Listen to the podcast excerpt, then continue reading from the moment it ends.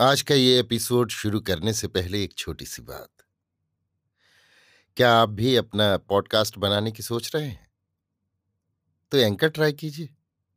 ये पॉडकास्ट बनाने का सबसे आसान तरीका है। नंबर एक, ये फ्री है।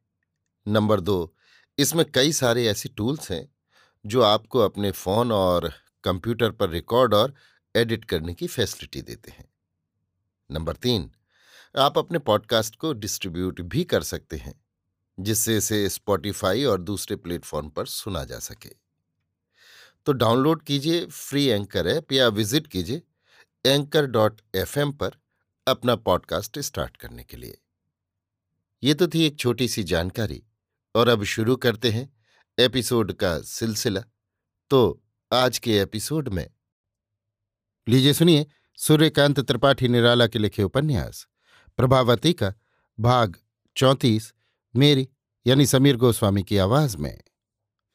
कन्यकुब्ज में एक ही सप्ताह के भीतर खलबली मच गई।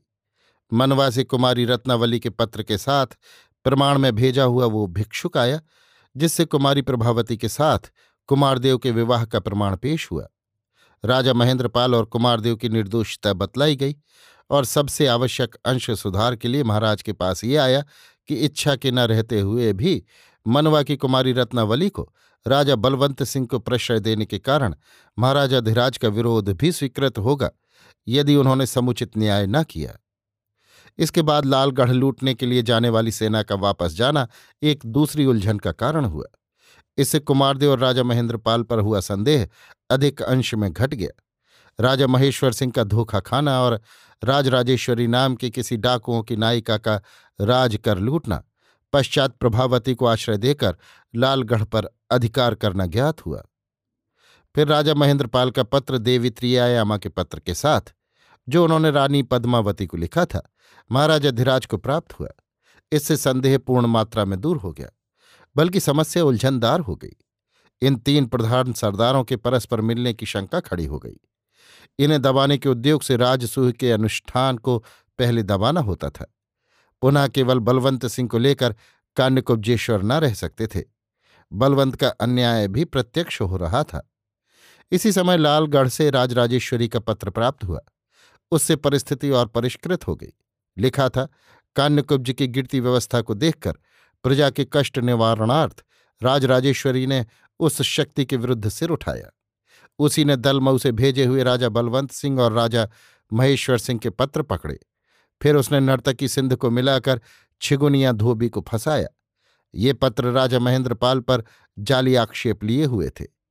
भीतरी उद्देश्य महेंद्रपाल और कुमारदेव को देवी त्रियायामा के मामले में भ्रम धारणा के कारण नीचा दिखाना था। देवी त्रियायामा, यमुना के नाम से प्रसिद्ध बलवंत सिंह की बहन विपत्ति की मारी इधर उधर भटकती हुई यमुना नाम से दलमऊ दुर्गापति के यहाँ दासी के रूप में रहती थीं। इस विवाह की वे साक्षी हैं। नाव पर अपनी इच्छा से कुमारी प्रभावती देवी त्रियायामा की सहायता से कुमारदेव को ले गई थी। उसी रात उनका वहाँ गंगा तट पर विवाह हुआ था। फिर पिता को बलवंत के साथ आते हुए देखकर वे गंगा में कूद गई थीं। देवी त्रियायामा भी उनकी रक्षा के लिए कूदी। राजा महेश्वर सिंह स्वार्थवश विवाहित बलवंत से अपनी कन्या का विवाह कर रहे थे। ये कुमारी प्रभावती को स्वीकृत न था। नाव की सज्जा देखकर आरोहियों के नाम मालूम कर बलवंत समझ गए, विवाह हो गया। इसी पर उन्हें क्रोध आया और कुमारदेव को उन्होंने घायल किया और लालगढ़ के संबंध में जाल फैलाया। पति के मिलने के उद्देश्य से मनवा जाती हुई प्रभावती ने शिकायत के लिए कान्यकुब्ज जल्द आते हुए बलवंत को घायल कर पति के घायल करने का बदला लिया। बलवंत केवल षड्यंत्र की जड़ को दृढ़ करने के लिए कान्यकुब्ज को चले थे। अन्यथा साथ कर लेकर जाते। इसका एक कारण और है। मनवा से उन्होंने कान्यकुब्जेश्वर को प्रसन्न करने के लिए ही कर भेजा था। उसके साथ एक पत्र भी उन्होंने भेजा था, जिसमें अपना पक्ष समर्थन किया था। वो पत्र वाहक से छिनवा लिया गया। वो भी साथ जाता है। प्रभावती को निराश्रय जानकर राजराजेश्वरी ने पक्ष लिया। कान्यकुब्ज की सारी खबरें उसे मालूम होती रहती हैं। संवाद पाकर उसने कर लूटने के पश्चात लालगढ़ दुर्ग पर अधिकार किया और कान्यकुब्जेश्वर की सेना को धोखे से दल दलमऊ भेजने को बाध्य किया। अब राजा महेंद्रपाल और कुमारदेव की दंडाज्ञा यदि न बदली, उन्हें उनके अधिकार न दिए गए तो वो कान्य कुब्जेश्वर की शक्ति का सामना भी करेगी। राजेश्वर की व्यवस्था ठीक रही तो वो दुर्ग का अधिकार कान्य कुब्जेश्वर के अधीन राजा महेंद्रपाल के लिए छोड़कर अरण्य की ही रानी रहना स्वीकार करेगी। ऐसी स्थिति के सुधार के लिए कान्य कुब्जेश्वर की इच्छा में उनके मंत्रियों ने पहली वाली आज्ञाओं को वापस लेने की ही सलाह दी। कल्याण इसी में था, नहीं तो अनुष्ठान बिगड़ रहा था। आज्ञा हुई। राजा महेंद्रपाल की निर्दोषता के प्रमाण मिलने के कारण उन्हें मुक्ति के साथ उनके समस्त अधिकार दिए गए। कुमारदेव भी यथाक्रम पिता के उत्तराधिकारी हुए। वे कुमारी प्रभावती के मनोनीत पति हैं। सप्ताह काल में ही पिता पुत्र कन्या कुब्ज में उपस्थित होकर अपने उच्च आसनों को अलंकृत करें। राजा बलवंत सिंह दो वर्ष तक मनवा दुर्ग में प्रवेश न कर सकेंगे। कुमारी रत्नावली की योग्यता से कान्य कुब्जेश्वर की प्रीत हुई। वे दो वर्ष तक कार्य संचालन कर अपनी योग्यता का प्रमाण दें।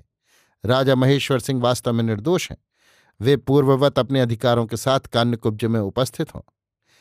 भीतर भीतर कान्यकुब्जेश्वर राजराजेश्वरी पर उसकी स्पर्धा के कारण जल कर रह गए। घोषणा प्रचारित हो गई। छिपे हुए राजा महेंद्रपाल खुलकर कान्यकुब्ज पहुँचे। वहाँ सब हाल मालूम कर कान्यकुब्जेश्वर से राजराजेश्वरी को पकड़ा देने की प्रतिज्ञा की। कुमारदेव समस्त समाचार मालूम कर सीधे लालगढ़ पहुँचे। उस समय वहाँ से सारा ठाट उखड़ चुका था। केवल महाराज शिवस्वरूप मिले। कहा कि उन्हें दलमऊ जाने की आज्ञा हुई है। और जो कुछ उन्होंने कहा, वो कुमार की समझ में आकर भी न आया। फिर माता के पास गए। वहाँ का हुआ जो हाल उन्हें मालूम न था। कहा, बहू की प्रशंसा की। कहा कि कह गई, बहुत जल्द तुम्हारी बहू मिलेगी।